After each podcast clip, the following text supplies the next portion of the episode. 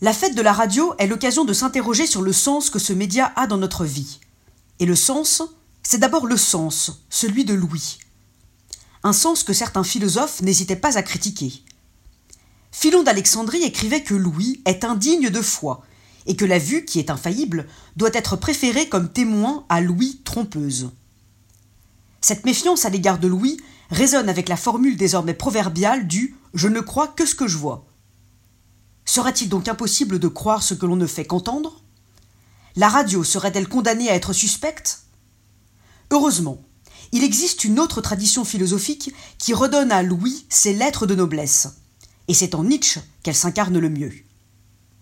Pour lui, Louis constitue le sens philosophique par excellence. Tout simplement parce que la pensée est une question d'oreille et d'écoute. Écouter est le privilège de la sagesse, disait aussi Plutarque.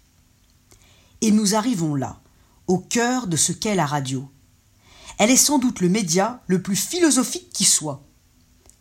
Intrinsèquement et naturellement, la radio nous aide à cultiver le meilleur de ce que nous sommes.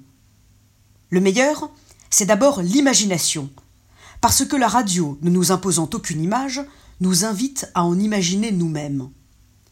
C'est comme si la radio parlait et que nous l'entendions deux fois, pour paraphraser le psaume 62.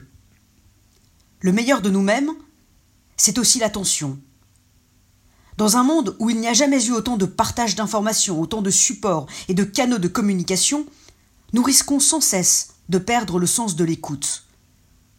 Or justement, la radio porte en d'elle une éthique de l'autre que l'on réapprend à écouter. La langue française n'est pas anodine. Si l'on regarde la télévision, on écoute la radio.